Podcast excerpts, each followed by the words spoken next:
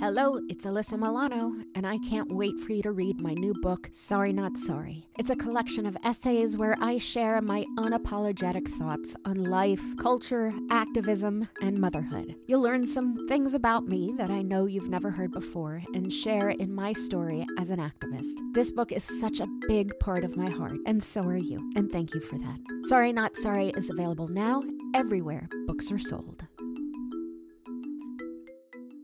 At Evernorth Health Services, we believe costs shouldn't get in the way of life-changing care, and we're doing everything in our power to make it possible. Behavioral health solutions that also keep your projections at their best? It's possible. Pharmacy benefits that benefit your bottom line? It's possible. Complex specialty care that cares about your R O I? It's possible. Because we're already doing it. All while saving businesses billions.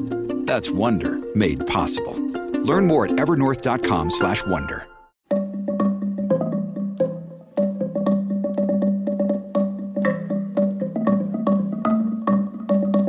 Hi, I'm Alyssa Milano, and this is Sorry Not Sorry.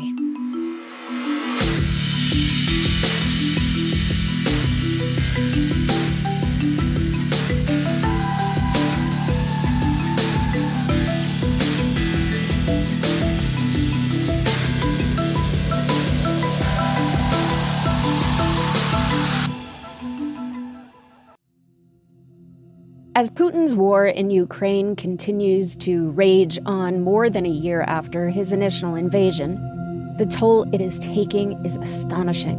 A private Russian army seems to be running rampant without Kremlin oversight. Civilians and civilian infrastructure are routinely and illegally attacked, and the people of Ukraine continue to suffer. To help make sense of it all, I've invited Owen Matthews onto the show. Owen is a longtime Moscow-based award-winning journalist who served as Newsweek's Moscow bureau chief. He is the author of the new book, Overreach, an astonishing investigation into the Russo-Ukrainian War.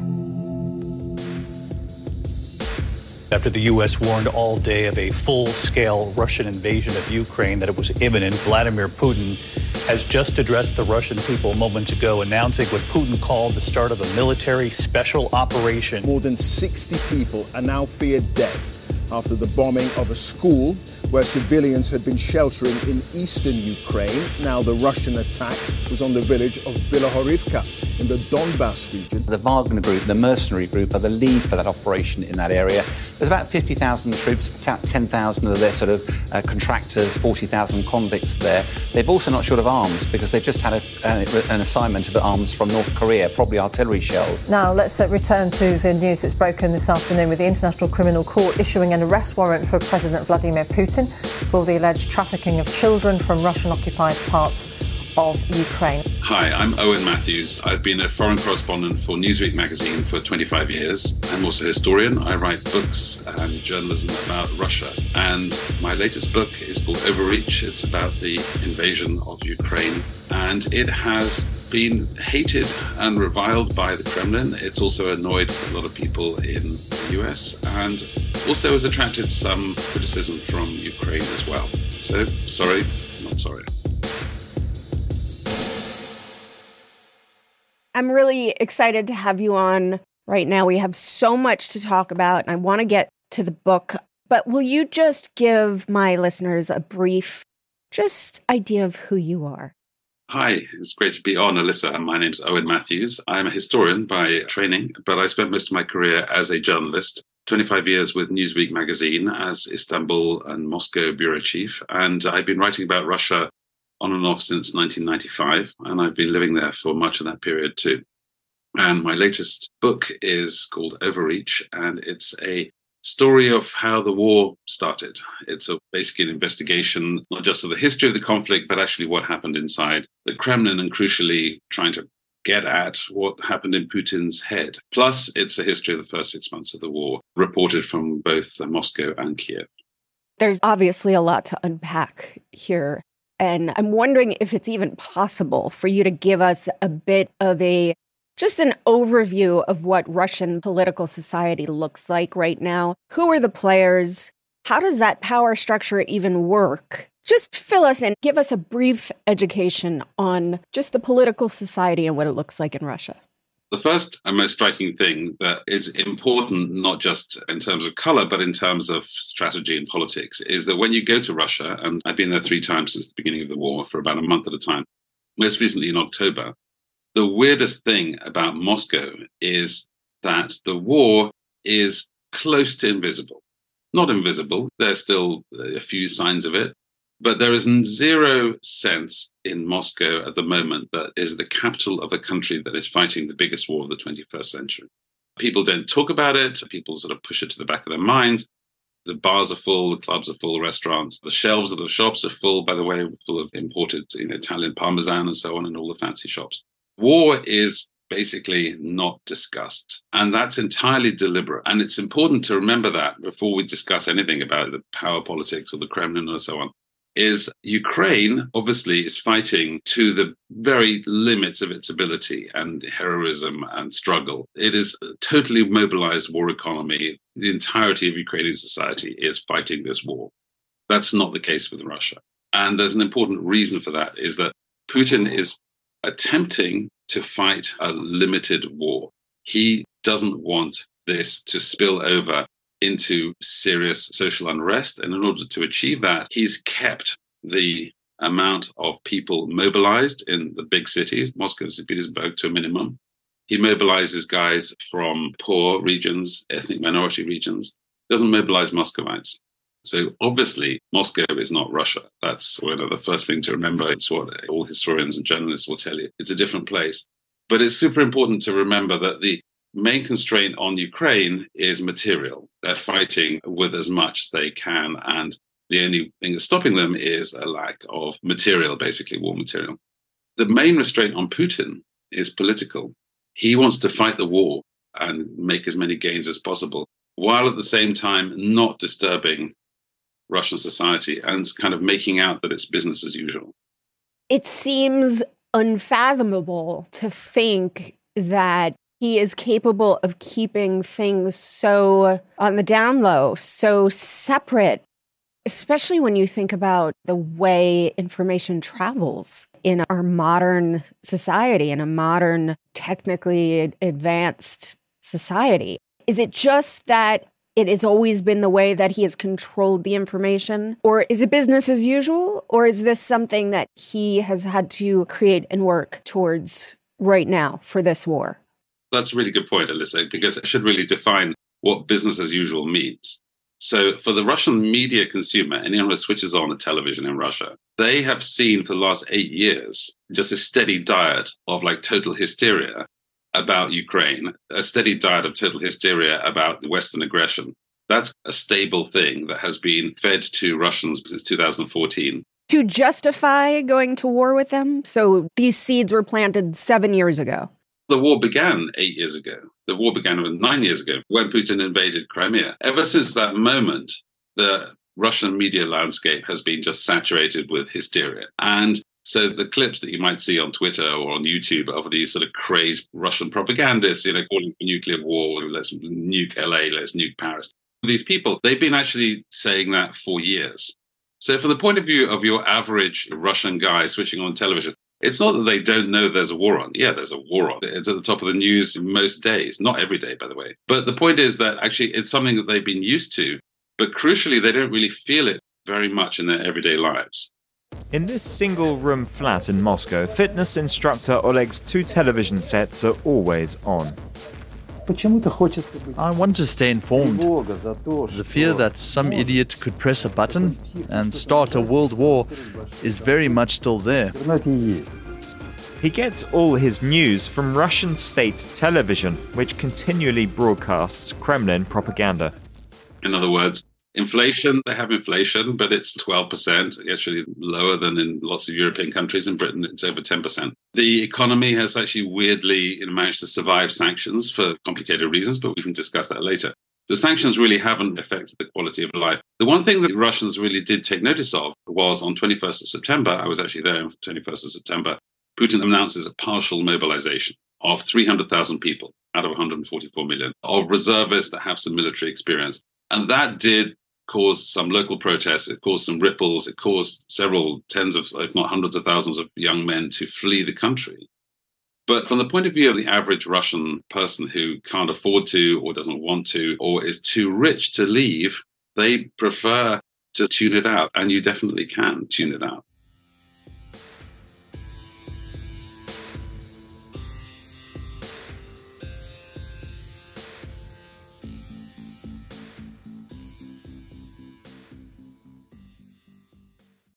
This episode is brought to you by La Quinta by Wyndham.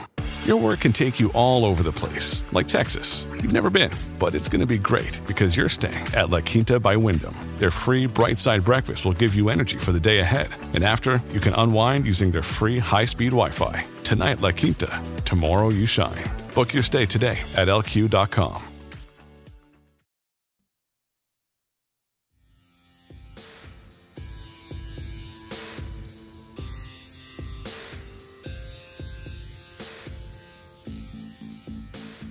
I want to get into your book, Overreach. You start out the book talking about trying to schedule a meeting with someone who had once been your friend, but who had changed. Will you tell us about them and what that attempt revealed to you? That's a great place to start, Alyssa, because the guy I'm talking about is a writer, a very famous Russian writer. His name is Zakhar Prilepin. And he's a curious guy because he actually began his political career as a strong opponent of Putin. He was a young officer in Chechnya of the paramilitary police. It's called the OMON. This is the veteran who served in Chechnya during that disastrous, ultimately successful but very bloody war of nineteen ninety-nine to two thousand.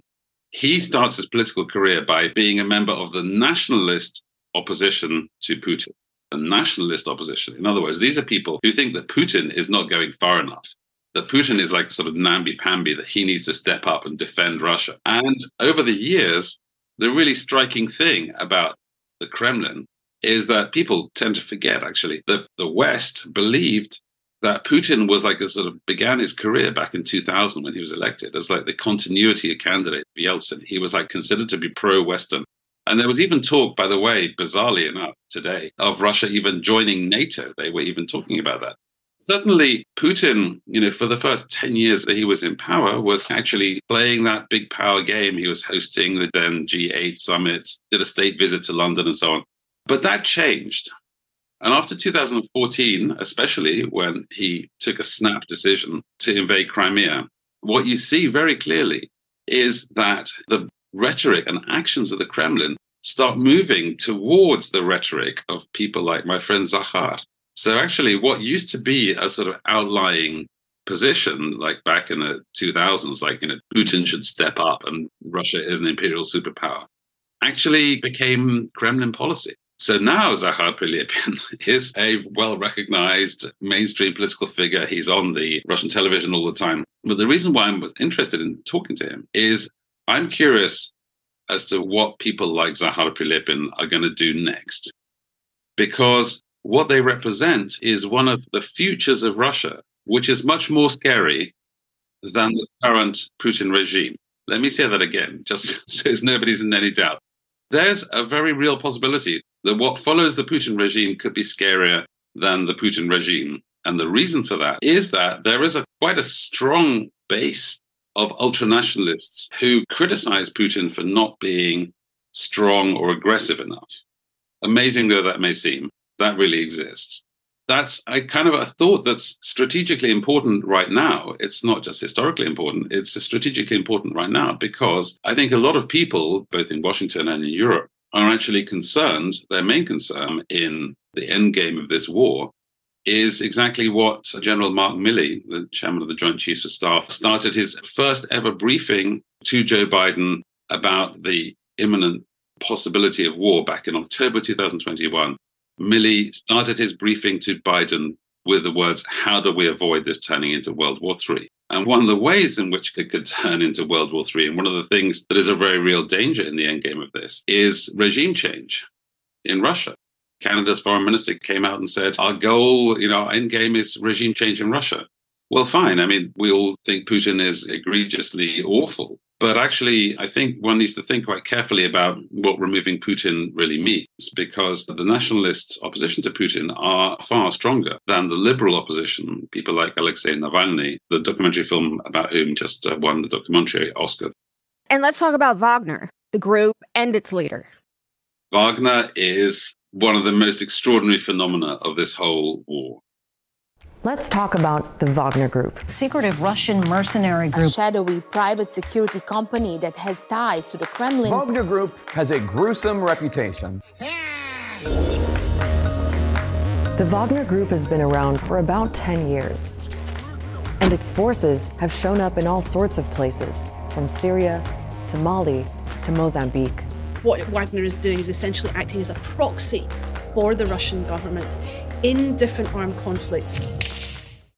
And one of the clearest indications of just how profoundly rotten Russia's society and politics are in the late Putin era is the rise of Wagner. Wagner was founded by a literal Nazi, a guy called Dmitry Utkin, who is a lieutenant colonel in the Russian Special Forces. And you can tell he's a Nazi because he literally has a Nazi eagle tattoos on his chest and shoulders. That would be a dead giveaway. He is a Nazi. And he's called Wagner, by the way, because he loves Nazism. And he's not like an opera fan. I promise you that. Wagner is actually a person, the founder of this group. And it was funded by this sort of shadowy, he's called an oligarch, but he's really just a businessman who was close to Putin, made a lot of money through army catering contacts. And just as with lots of top businessmen in Russia, he was asked as his kind of unofficial tax, his unofficial sort of country club membership of that inner elite, was like to fund something on behalf of the Kremlin. So what he funded was this paramilitary group, which recruited mercenaries from veterans of the uh, Russian army that he sent to fight in Ukraine in two thousand fourteen, two thousand fifteen, when the Russian army was pretending it wasn't there. Well, in fact, the Russian army was not there. Officially, it was there undercover. Plus, you have this mercenary group that sort of operates as deniable arm's length thing, even though they were in Russian special forces camps and so on. They're supposedly deniable. They then went on to fight all kinds of wars in Africa. They fought in Syria, they fought in Libya, they fought in Central African Republic, and so on.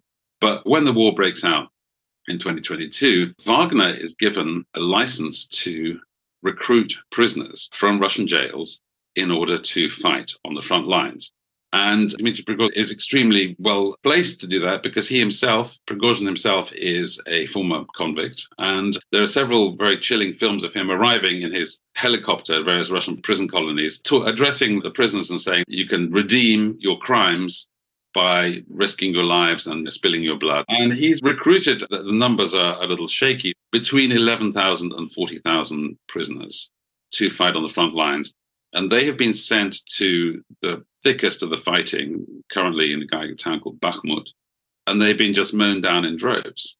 But the whole point is, and why this is an important indicator of how Russia today works, is they're expendables. Army of expendables. No one cares. They're convicts. So you can kill as many of them as you like without upsetting taxpayers. I mean, I feel, and this is definitely probably get letters about this, but I feel like there is expendables in every superpower. We have it in our country, whether it be through our healthcare system or our educational system, the people that get left behind, the people that are forced to be in the front lines of whether it be health and sickness or engaging in war. I want to try to understand, because you write in Overreach that prior to the invasion, there was this narrow place in Russian society where people could speak freely, even in opposition to Putin and the Kremlin. And then following the invasion, people no longer knew if that was safe or what was safe. And it feels like that's reminiscent, at least how we perceive it to be, how we understand Soviet life to be. Do you think Russian society has retreated back to that place? Are people turning other people into, you know, security forces? Or is it something just less than that? Is it not as premeditated? Yeah, for sure. Alyssa, you put your finger on it.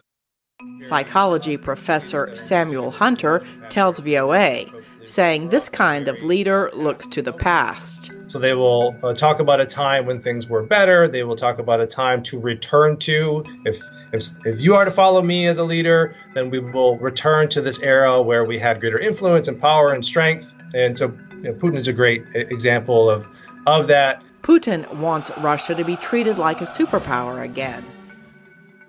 What's happening in Russia over the last year is just that moment in the movie Back to the Future where he just like stamps on the accelerator. And Russia suddenly goes from being amazingly, actually, again, I'm just talking about sort of Moscow and elite Moscow and so on. But Moscow was so cool. It was so European. It was really like very free, amazingly creative place. And indeed, as you say, there was actually quite a lot of space for opposition to Putin. So there wasn't thought crime. There were some people who were in prison for being very outspoken. But actually, you actually had, you know, a relatively robust, tiny but robust, tolerated semi-independent media that sort of existed within the sort of pre-war Russia. And then suddenly, you essentially have a kind of takeover of Russia by a group of people who the Russians call siloviki. Sila means power. But what they're talking about is like securocrats. They're people who are around Putin. They've been literally working with Putin since the nineteen seventies. And these are old K G B guys, literally old K G B officers like Putin is himself, who have reimposed something that was not really, you know, central or mainstream, or certainly not absolute in the years before the invasion. And that was this sort of Soviet-style paranoia and Soviet-style patriotism, military training, kids in uniforms, kids in schools doing weapons training, the sort of parades of citizens on the streets. All this stuff from the Soviet Union has come back. The propaganda has just become insanely Soviet. And those, by the way, those independent media and everyone who belongs to the opposition has been completely shut down instantly at the beginning of the war. So the real story, the real tragedy of this war is that the men around Putin, who are all in their seventies, by the way, Putin himself has just turned seventy, have achieved what many old men perhaps dream of, but very few actually get, which is to create a future which resembles their own past. That's really interesting, especially when you look at the rise of nationalism globally and the age of those who are clinging on to a way of life that we all hoped we had evolved out of. You mentioned Crimea. That was nine years ago, you said? Yeah, two thousand fourteen. Walk us through what happened since then. Walk us through Putin's decision to invade Ukraine. Did he basically just spring it on everyone, surprise his entire government with very short notice? The very short version is that at the end of two thousand fourteen, there is a major protest movement in Ukraine, and they're protesting against the president, uh, Viktor Yanukovych, who had promised his people to sign an association agreement with the European Union, which would have meant, among other things, visa-free travel, open customs union type arrangement, and basically closer ties with Europe. He had promised that in the elections. He was about to sign it. And Putin and Russia intervene, and they make the president of Ukraine an offer they think he can't refuse, which is they offer him association of their own union, which is called the customs union, which is Putin's kind of little attempt to rebuild the U S S R, or reintegrate the countries that used to be part of the Soviet Union closer to Moscow. And Yanukovych basically backs out of the European deal and goes for the Russian deal, triggering enormous popular protests, which stay on the streets of Kyiv for ninety-four days, culminate in increasing violence. It was absolutely insane. I was there. You have five-story tall barricades on the central square of Kyiv. You have sniper fire. You have hundreds of people killed at the end. Huge, you know, flames. I mean, literally urban warfare. But what this is all about is sort of epic struggle over who controls Ukraine. Is it, as most voters, because the majority of Ukrainian voters has consistently been strongly in favor of joining the E U? Or is it Russia that controls this country? And in the immediate aftermath of those protests, the president flees and the pro-European protesters triumph. Now, Putin thinks that this is a plot, a coup fomented by the West. NATO is about to take over Ukraine, and he takes a snap decision to invade Crimea. My reporting, lots of people's reporting showed this was not like an agenda. This is not a years-long thing. Putin had never mentioned it. It was not a big issue. But when that coup, in Putin's view, when those protests brought down the president of Ukraine, Viktor Yanukovych, and he flees to Russia, Putin decides, in basically one night's discussions, to occupy Crimea. And the reason why I'm going into this in some detail is that ever since that fateful evening in February two thousand fourteen, when Putin takes that snap decision to cross an international boundary, to occupy a territory which does not belong to him, that is a first. He has indeed, in two thousand eight, occupied territories that are breakaway territories of Georgia, but he didn't annex them. He didn't make them part of Russia. He made Crimea part of Russia. And he enjoyed a massive surge of popularity. This morning, more unidentified pro-Russia armed militias patrolling the streets of Crimea's capital. These troops are standing guard just a few hundred feet away from a Ukrainian naval base. They have twice asked the base command to surrender. So far, they have refused. This is a Russian invasion, the U S says. It has no doubt these are Russian forces and has demanded their immediate withdrawal. The Russian military must stand down. The aspirations of the Ukrainian people must be respected, and political dialogue must be allowed to continue.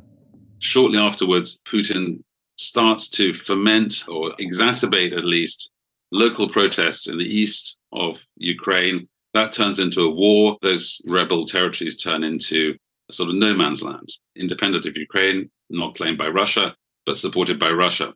And throughout this whole period, Putin's priority between two thousand fourteen, invasion of Crimea, and two thousand twenty-two, his invasion of the rest of Ukraine, Putin's priority was always to try and keep Ukraine inside his sphere of influence, to try and keep them close. And that's why, curiously, despite there sort of there being kind of a low-scale constant conflict in Donbas, in the east of Ukraine, during those eight years, actually Putin would always insist these rebel territories are parts of Ukraine. But why did the Kremlin stick to that line? Because they wanted Donbas politically inside Ukraine in order to continue to disrupt that kind of pro-Western movement. What changes in two thousand twenty, basically? Putin realizes that Ukraine has a new president, Vladimir Zelensky. He's very charismatic. He's very committed to the West. But crucially, he's actually conciliatory and champions the rights of Russian speakers in Ukraine. Vladimir Zelensky is himself a Russian speaker. He speaks Russian in his own Security Council meeting. I know that for a fact. And Putin realizes that he's actually not going to be able to sort of mess with Ukrainian politics anymore. All that game that he's been playing for years to put spokes in the wheels and stop Ukraine trundling off to westwards, that's not going to work anymore. There's only one thing left for him to do, and that's actually force the issue, to actually invade by force. And in twenty twenty-two, that opportunity seems to present itself, because in the few months running up to that, if you recall, that the U S suffers a catastrophic loss of face in Afghanistan. Angela Merkel steps down as Chancellor of Germany. Europe doesn't have an obvious strong leader. And crucially, Putin believes that his army, which he's been investing in like mad, like crazy over the last eight years, is strong enough to do it. So he starts the war because he thinks he can win it. And he starts the war because he thinks that the West is going to basically back down as they backed down before all of his previous military adventures in Crimea, in Syria, in Georgia. You think he expected the invasion to go more easily?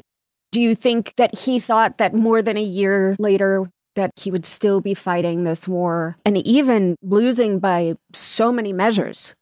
Definitely, he did not expect to be fighting a year later. That's certainly true.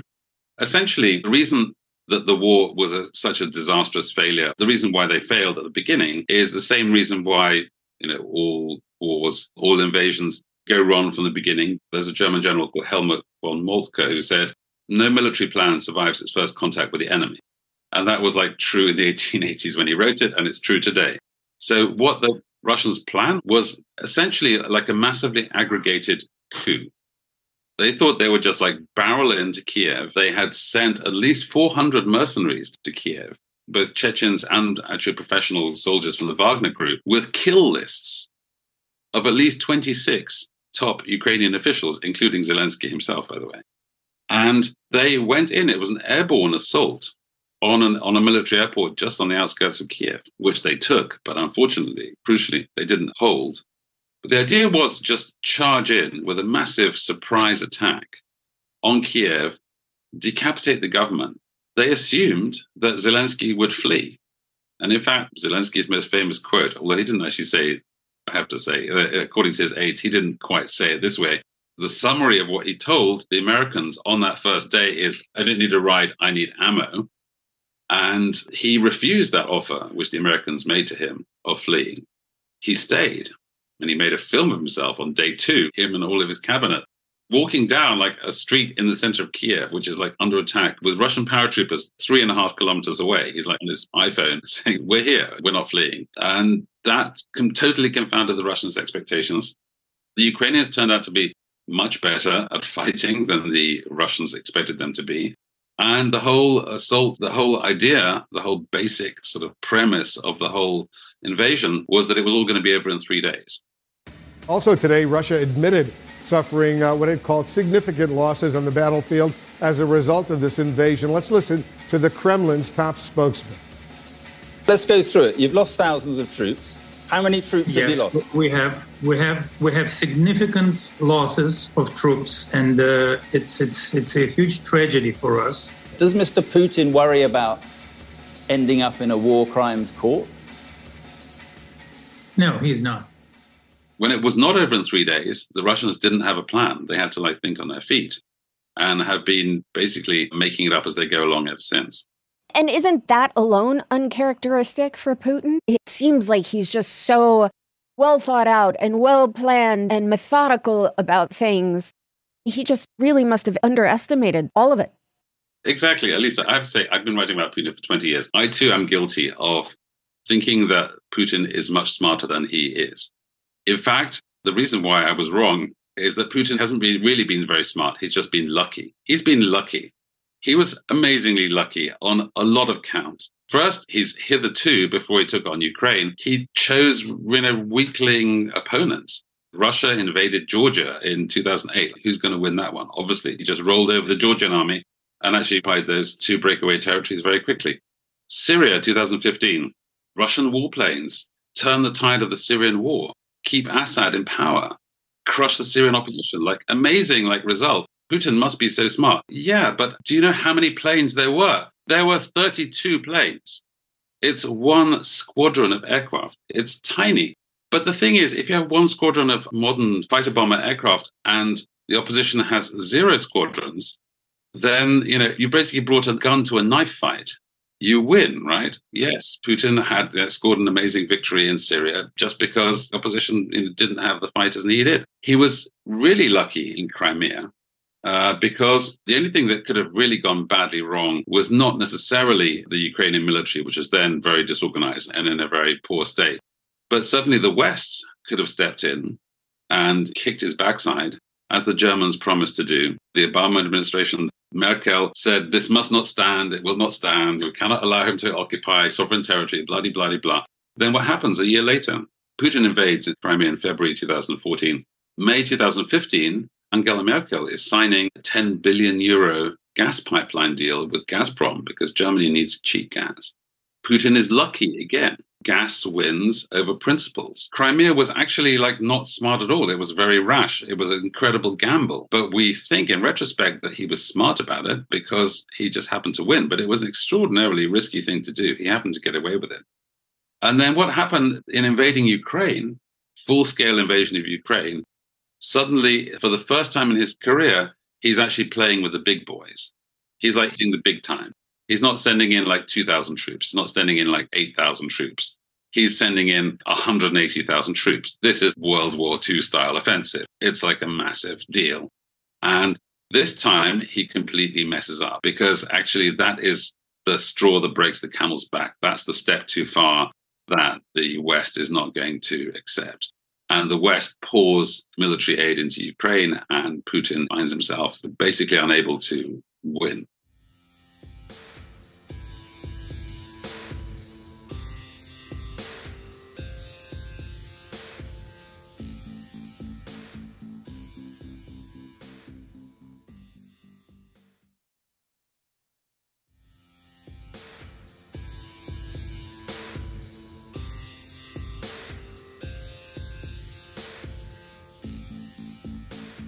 Disinformation plays a part in all of this, right? Because Putin tried to justify the invasion by spreading disinformation about the denazification of Ukraine. And the Duma passed a law that changed how journalists could operate. So do the Russian people believe this propaganda?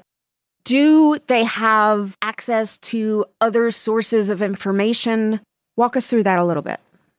It's a really crucial question, because when you look at the poll numbers, Levada is one of the last independent pollsters in Russia, and they consistently report, and their latest polling from February reports that even after a year of the war, suffering like a huge amount of defeats, up to two hundred thousand killed and wounded Russian soldiers, according to NATO estimates. Despite all of this, up to supposedly seventy-six percent of people anonymously tell pollsters that they support Putin. So what's with that? There's two explanations.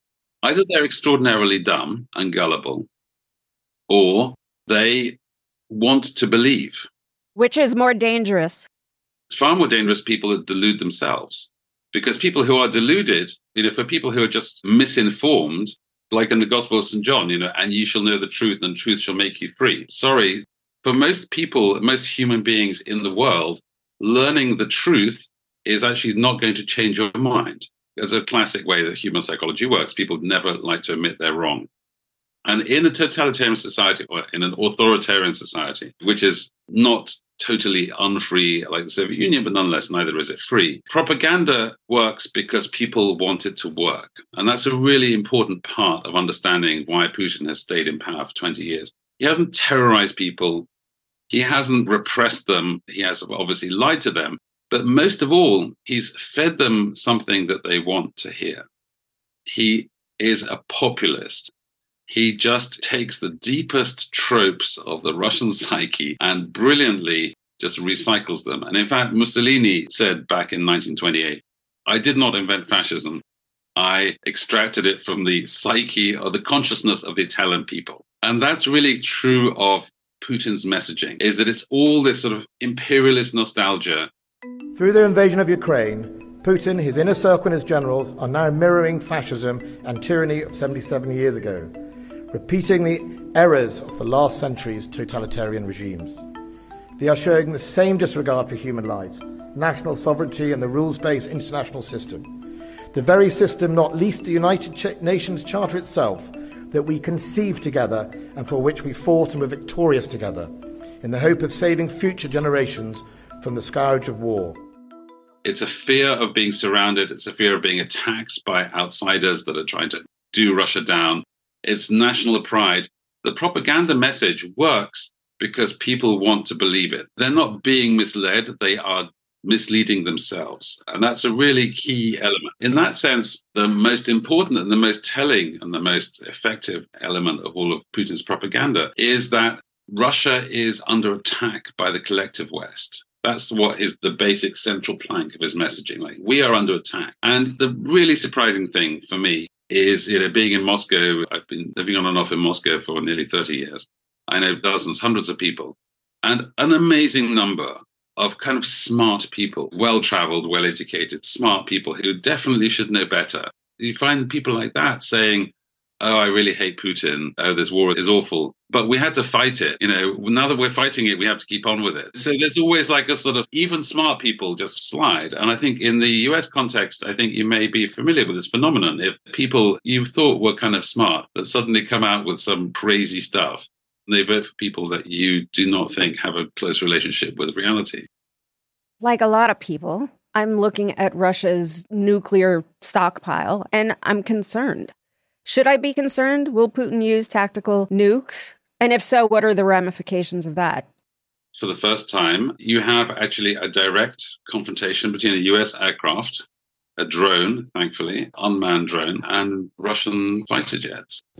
We're told that this unmanned aerial drone was flying over international waters, over the Black Sea, just off of Crimea to the west of it, that it was carrying out uh, what they call an intelligence, surveillance and recon- reconnaissance operation.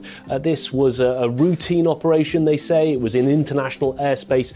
But they say that during the course of this operation, The drone was approached by two Russian fighter jets. The jets then dumped uh, fuel over the drone. They flew in front of the drone, and one of them then, we're told, the U S says, intercepted it and hit the drone, clipping one of its propellers, resulting in a crash and a complete loss of the drone. It basically never happened even once during the Cold War. Russian gunners shot down a Soviet jet over Cuba in nineteen sixty-three, by accident actually. But you know, it's very rare for this kind of thing stuff to happen, and obviously it's extraordinarily dangerous for that reason. And going back to what I mentioned a bit earlier in our conversation, you know, General Mark Milley, when he's first talking to Biden in that Oval Office briefing back in October of twenty twenty-one, and he's telling him that we have intelligence that Putin is building up his troops. One of his top talking points is, how do we stop this becoming a kinetic war between Russia and NATO? Because that's going to end in nuclear use, or could do. Whether Putin's actually going to do it, I think he's not totally irrational. I think he knows very well that would be close to suicidal for his regime. But on the other hand, the reason why he keeps talking about it is just to draw attention to the fact that Russia is not like other countries. Russia is not Iraq. Russia's not Libya. Russia's not Syria. You, you know, you can't just treat a nuclear-armed country in the same way that you could treat another country. Specifically, you can't invade it. You really can't. That's what nukes are for. You can't invade Russia. And furthermore, one of the things that he's been made really clear is that there should be no direct NATO involvement in the war. And so underlying every single piece of strategic aid, military aid that's being made to Russia, is the nuke issue. It's always like nukes, nukes, nukes, nukes. Do we provide A one Abrams tanks? Is this going to convince Russia that NATO is directly involved? Are we going to provide fighter jets? So it's the constant measure against which any kind of escalation of aid is measured. The problem is for Putin of, of actually using nukes is that once you use them, they become useless. That's the problem. It's almost as though there's no such thing as tactical nuclear use. It's basically a misnomer, because the minute you actually use tactical nuclear weapon, then you can expect retaliation in kind. Or, you know, maybe Putin's calculating not. That could be the kind of risky sort of throw of the dice that he could eventually make if he starts to lose. But the whole point about Putin's nuclear use is that he doesn't want us to know. He wants us to know that he has nukes, but he deliberately makes it unclear the exact circumstances under which he would use them. And that's totally deliberate. If I was Putin, I would do, I would say exactly the same, because the only real use of nukes is to prevent certain things that you don't want to happen happening, like Ukraine taking over all the occupied territories again. That's comes close to regime collapse for Putin. His life is on the line here. And in a scenario where his beloved Crimea is threatened, even Mariupol, but certainly like Donetsk, there are lots of points at which Putin actually could be desperate enough to use nukes. It's not out of the question. And that's what's so scary about the end game of this war. Speaking of fear, do you fear for your life? In Russia? No. And I'll tell you why, because if I were a Russian journalist, I would definitely fear for my life. If I were Russian, if I were a Russian citizen, personally working for in Russia since nineteen ninety-five, I've known at least, personally, at least six journalists who have been killed, all but one of them Russian. It's enormously dangerous. And the people, the few journalists who were working were immensely brave. Sadly, most of those people have left, sensibly, because A, there's nowhere for them to work. All those opposition media outlets have been shut down. Also, weirdly, the Kremlin has always been strangely tolerant, or there's always been a tradition of leaving foreign journalists alone. In the Soviet Union, for instance, foreign journalists were basically treated like foreign diplomats. In fact, my whole career, the Newsweek bureau car had diplomatic plates. We lived in a diplomatic compound. You know, you had a diplomatic accreditation. As a foreign correspondent, you had a sort of somewhat semi-immune status. I'm a little bit nervous about saying that because that's kind of tempting fate, but I don't think Western journalists are really being targeted right now. But Russian journalists definitely are. Finally, what gives you hope? I wish you hadn't asked me that question. The problem is, all of my observations about the war and about Russia and Ukraine is that so none of it ends in a kind of situation that's good or satisfactory for Ukraine. I can tell you what's been amazingly inspiring during the war, and that is the extraordinary solidarity of Ukrainian society. It's just extraordinary how strong, and actually how very different from Russia, by the way, their civil society really is, and how people actually have really pulled together to defend their country and help the defenders of their country. That part's been amazingly inspiring. The problem is, I think in the most likely outcome of the war is going to be very disappointing for Ukraine. And they're going to cry betrayal. They're going to feel themselves betrayed by the West. But what gives me hope, I think, is actually the fact that the Ukrainians are smart, they're entrepreneurial. And actually, once they reconcile themselves to whatever their borders may be at the end of this war, and I seriously doubt they're going to be the same borders as they started out with in nineteen ninety-one. But that's fine. Actually, that's fine, because there is an argument which is made actually by Zelensky's own first foreign minister, Vadim Pristaiko. He said back in two thousand nineteen, like, just cut it off. It's a gangrenous limb. Let it go. There's nothing good that's ever going to come from the rebel republics of Donbas. We just need to, you know, build a wall and, you know, set off on our new journey to the West as an E U member, as a prosperous democracy. That's what we're going to build. I do think that Ukraine actually has every chance to really build itself up as a prosperous democracy and actually show Russia by example that freedom, that press freedom and an open society and free economy that's not run by thieves is actually a better way to live. Well, Owen Matthews, you give me hope. Thank you for all you do and for being a part of the podcast. Thank you. I really appreciate it. The International Criminal Court has just issued an arrest warrant for Vladimir Putin himself over his alleged war crimes. This case relates to Russia's alleged abduction of children. Yale University estimates six thousand Ukrainian children have been taken to Russia. Kyiv officials put the figure at sixteen thousand. The New York Times has previously reported that Russia is expected to face additional charges over allegations that it deliberately destroyed civilian infrastructure. That's illegal under international law. The world is a dangerous place. It's becoming more dangerous as the political and military forces in Russia grind against each other in its immoral and futile war. Those fractures are spreading, infecting our own government with Putin's sympathizers. What happens across the globe affects us here, and that's why we have to care. It's why we have to continue to support the Ukrainian people. And we absolutely need to make sure that Putin does not win, but also that what remains in Russia after he loses doesn't spiral into global conflict. We're sitting on a powder keg, and too many megalomaniacs are lighting cigars.